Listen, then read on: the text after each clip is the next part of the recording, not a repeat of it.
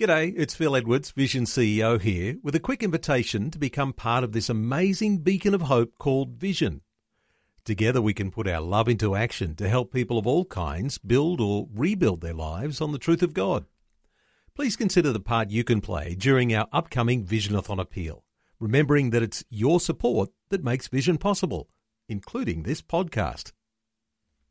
This podcast is made available by Vision Christian Media, thanks to the generosity of our supporters.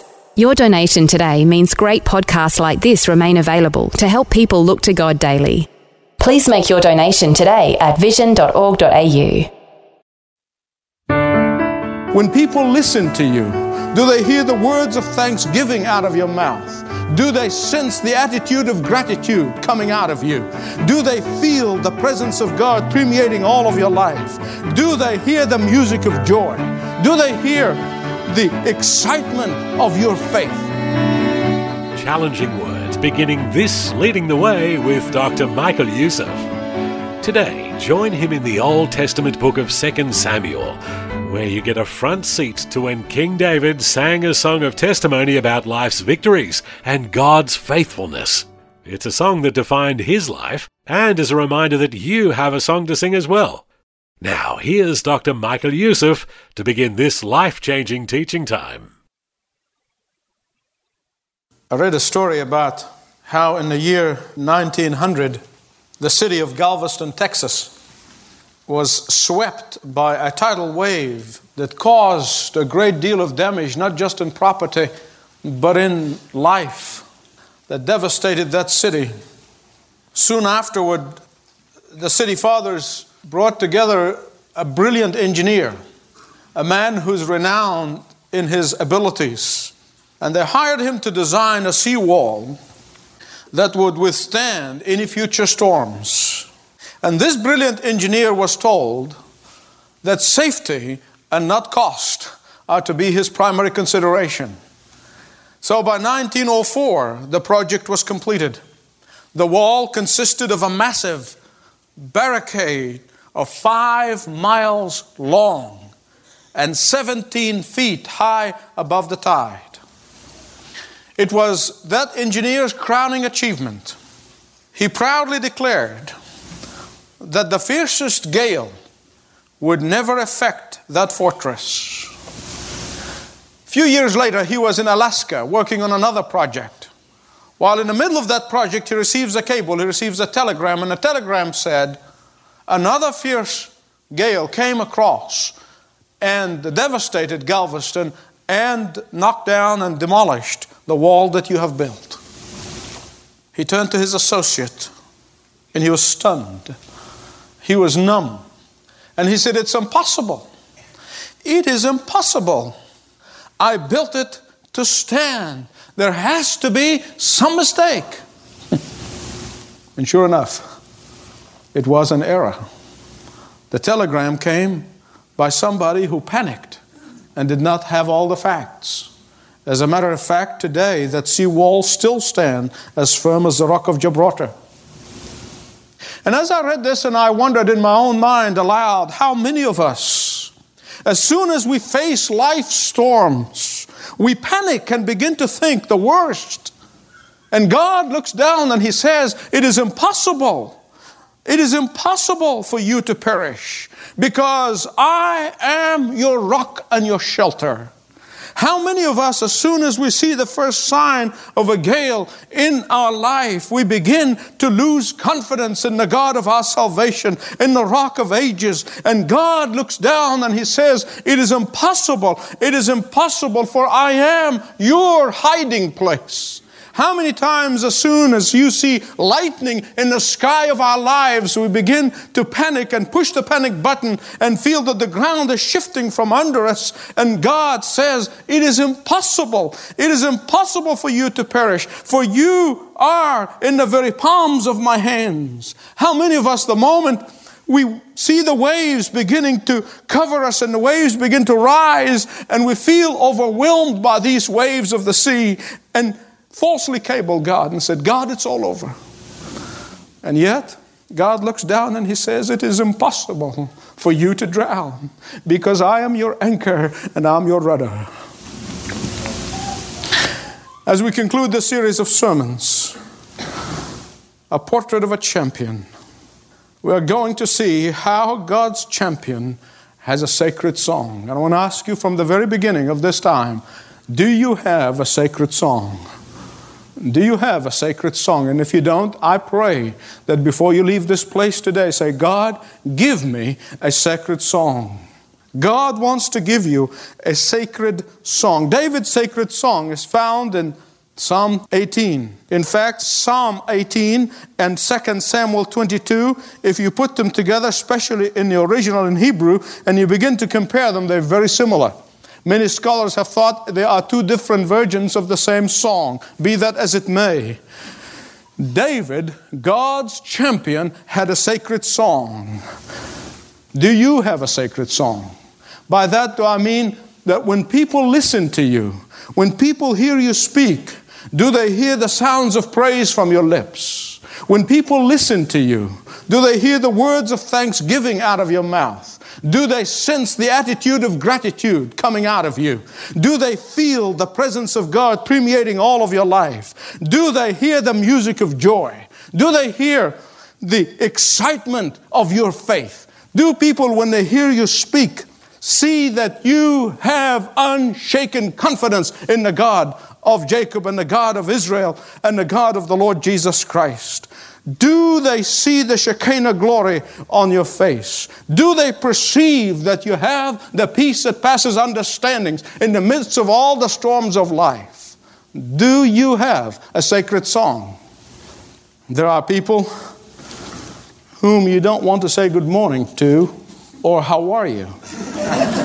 Out of fear that they will see that as an opportunity or an invitation to tell you about all the wrong things that are going on and about how everything is wrong, how bad everything is, how terrible things have been, how the third cousin, 20 times removed, has really not done the right thing by them, and how there's much suffering in this world, and how nobody cares about them.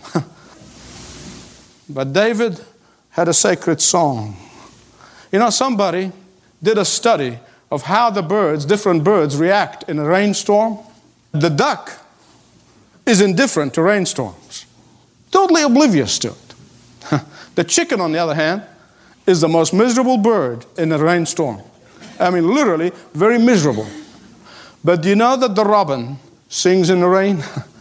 in fact, the robin saves its sweetest note to the most raging part of the storm.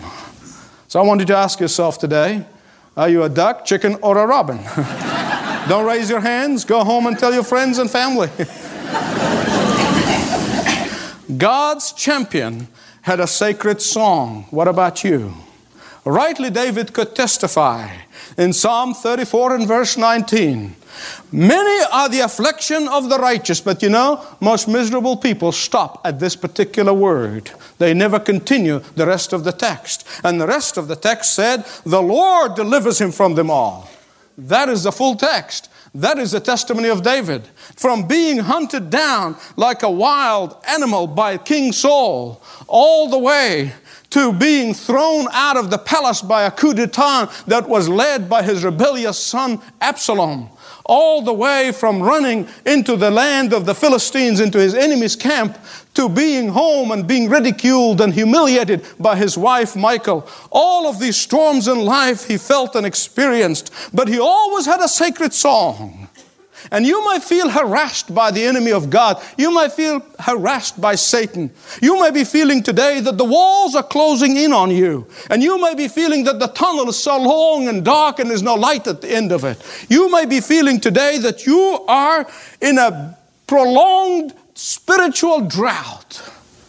Or you may be feeling like David once felt. He said, Look, I'm going to die under the hand of Saul anyway. Might as well go into the Philistine hand. And he thought he could run away. But in reality, the rock and the shelter kept David in the hollow of his hand. The rock and the shelter keeps you in the hollow of his hand. In reality, the shield and the buckler was wrapped tight around him that nothing could harm him. In reality, God is infinitely mightier than all of your problem. He's infinitely mightier than all of your diseases. He's infinitely mightier than all of your circumstances. Amen belongs here. Amen. That's the kind of God that David believed in. Many times David reacted without inquiring of the Lord. Many times David reacted without seeking the will of God. And you know how he paid so dearly for that. You know that. We've seen that. There's one thing about this man of God. There's one thing about this man of whom God Himself said that I have searched the heart of David and I found it after my own heart. There's one thing about this man, and it is this that he always wanted to please the Lord. And that was the desire of his heart. Listen to me, please. It doesn't matter how much theological language you know. It doesn't matter how many activities you are involved in. God is looking down at the desire of your heart, and He knows the very desire of your heart. You could fumble and you could stumble and you could fall on your face. But if your desire is to honor God, I want to tell you that God's hand that upheld David through the storms will uphold you that God's hand that surrounded David and protected David will protect you. In fact, as if you look at this particular chapter, chapter 22, not one time do you find in that sacred song, nowhere you get the hint that David was trying to get any of the credit himself. Not one time. You never get the impression that, oh, you know, God gave me my mind and I am under responsibility to use it, and I used it cleverly, I might add. No. You don't get a hint of that here. You never get the sense that it was my military strategy plus God's help made a good formula.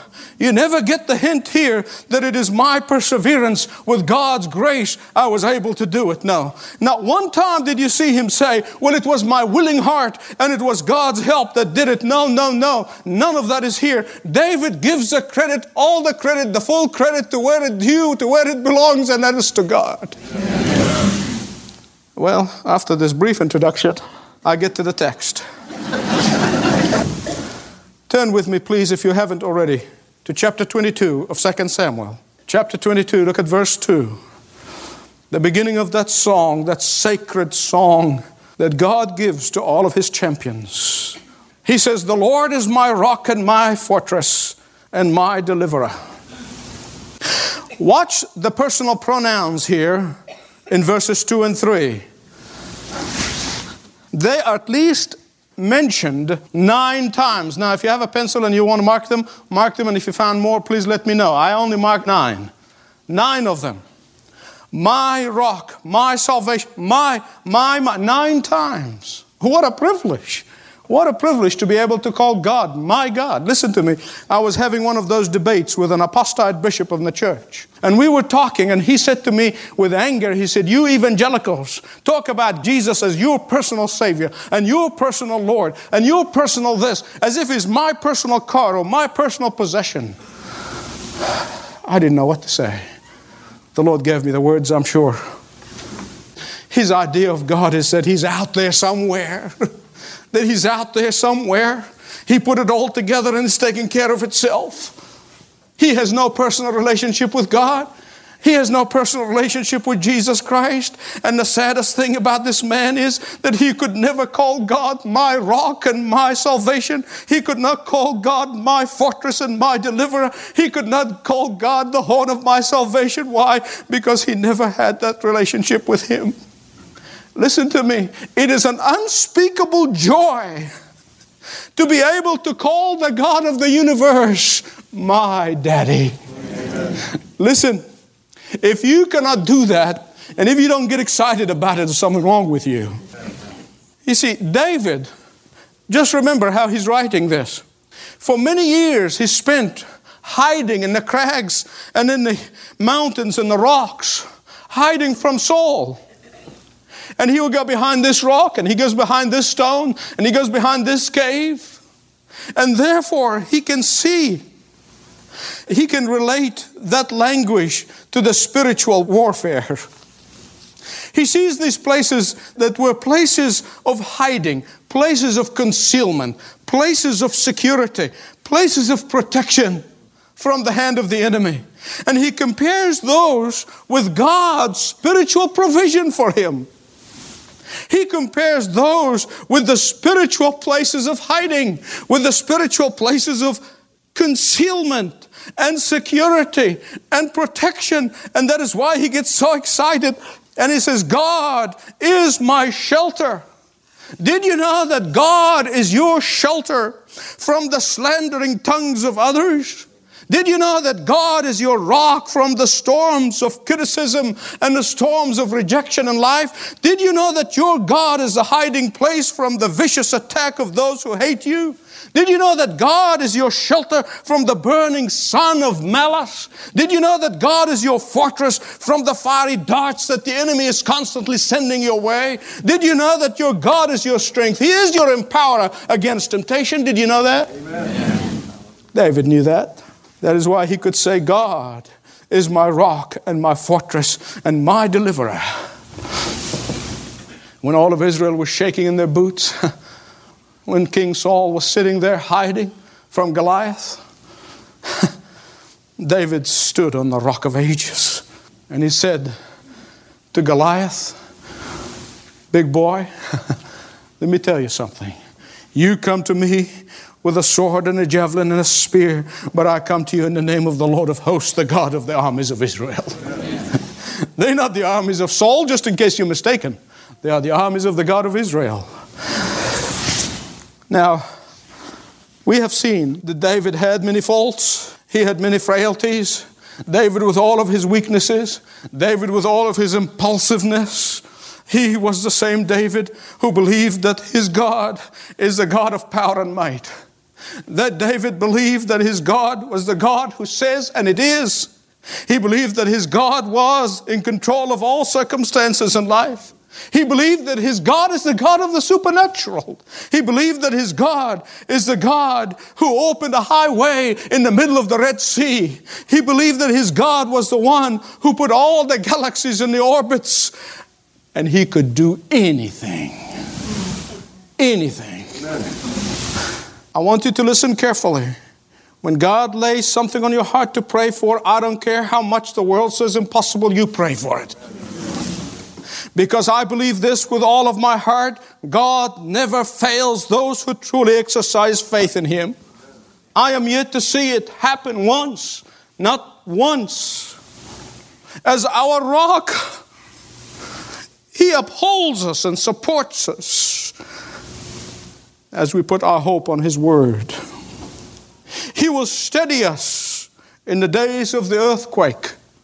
As our rock, he keeps us together from the storms that often blows our way. As our rock, He will hold us together when the wind blows at our face. As our rock, He will stick to us closer than a brother. As our rock, He will keep us firm in the face of thunder and lightning. Then He said, He is my rock, He's my fortress. As our fortress, He will give you shelter from your assailants. As your fortress, he will blunt the attack of the enemy's spears. As your fortress, he will bear the brunt of your enemies pounding on you. As your fortress, he will secure you from your enemy's hand. He is my rock, he is my fortress, and he is my deliverer. Do you know how he delivers you from? Do you know what he delivers me from? He delivers us from ourselves. And I thank him for that. God redeems us from the ravaging powers of sin. God rescues us from the roaring lion. And God secures us against the second death. Glory to God. Do you have a sacred song? David had a sacred song. Look at verse 3. God is my rock in whom I take refuge, is my shield, the horn of my salvation. He is my stronghold, my refuge, and my Savior. From violent men you save me. Now, you know what David is doing here in verse 3, don't you? He is piling up the metaphor. He's just piling them up. He said, if you are too slow to get that part about the rock and the fortress and the deliverance, he said, let me tell you some more things. For if you missed it this way, you might not miss it in verse 3. He is the horn of my salvation and the high tower. You know, David, I am convinced as he was writing these words under the inspiration of the Holy Spirit, I am convinced he was saying, God is sufficient to meet your every need. God is sufficient to meet all of your unexpected. God is sufficient to meet all of your emergencies. God is sufficient to meet all of your circumstances. No matter how grim the prospect may become, no matter how numerous and how powerful your foes and your enemies may become. In Christ Jesus, listen to me, in Christ Jesus, God revealed to us once and for all that He is the conqueror of sin, that He is the vanquisher of death, that He is the master of Satan, that He is the Lord of the universe, that He is the authority over your disease and your sickness, that He is the defender of the weak, that He is the power over fear, that He is the master over the storm, that He is the provider of all of your needs. Amen. He is my shield with which I am able to ward off the enemy's attack. He is my shield who stand interposed between me and my enemy. He is the horn of my salvation by which I push down my enemy and be victorious over him and be triumphant over him. He is my high tower, the citadel that is placed upon a high eminence beyond the reach of my enemy. So I can look down upon him and have no fear because he can't touch me. He is my Savior in whom all evil is exposed. He is my refuge and the shelter who shelters me during the storm. And that is why, in verse 4, David could say, Look at the verse with me. I have a reason for asking you to look at the verse with me. Verse 4. He said, I will call upon the Lord, who is worthy to be praised. So shall I be saved from my enemies. Listen carefully. He did not say, So I hope to be saved from my enemy. No. He did not say, so that I wish that I could be saved from my enemy. That doesn't take faith. that doesn't take faith. His faith was, so shall I be saved from my enemy. Dr. Michael Youssef with a compelling conclusion to his series, David, Portrait of a Champion. This is Leading the Way. Reach out to learn more about Dr. Youssef when you call 1300 133 589 or visit ltw.org. Hello, my friends. I am so thrilled to tell you that two years ago, when we launched 2025 Vision, we were talking about seven years vision from 18. Now, we're only two years into it and God has blessed us in ways reaching our goals ahead of time, way ahead of time. And so maybe by the end of 2021, we would reach the goal and then we come with a much bigger goal. Why don't you pray to that end? That we literally reach our goal halfway and that by the end of 2021, we will begin to make even bigger vision than we thought before. Thank you for your prayers. Keep them up. If you'd like to learn more about what Leading the Way is doing around the world, connect at ltw.org or speak to a ministry representative at 1300 133 589. That's ltw.org and 1300 133 589.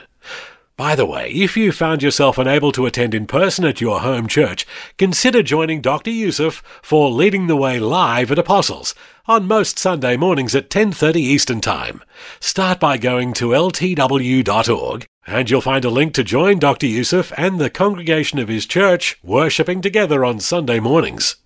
Christian musician Mac Powell of Third Day is the artist in residence at the church and often leads the powerful worship time. So join Dr. Youssef as he passionately proclaims uncompromising truth on Leading the Way live at Apostles. This program is furnished by Leading the Way with Dr. Michael Youssef.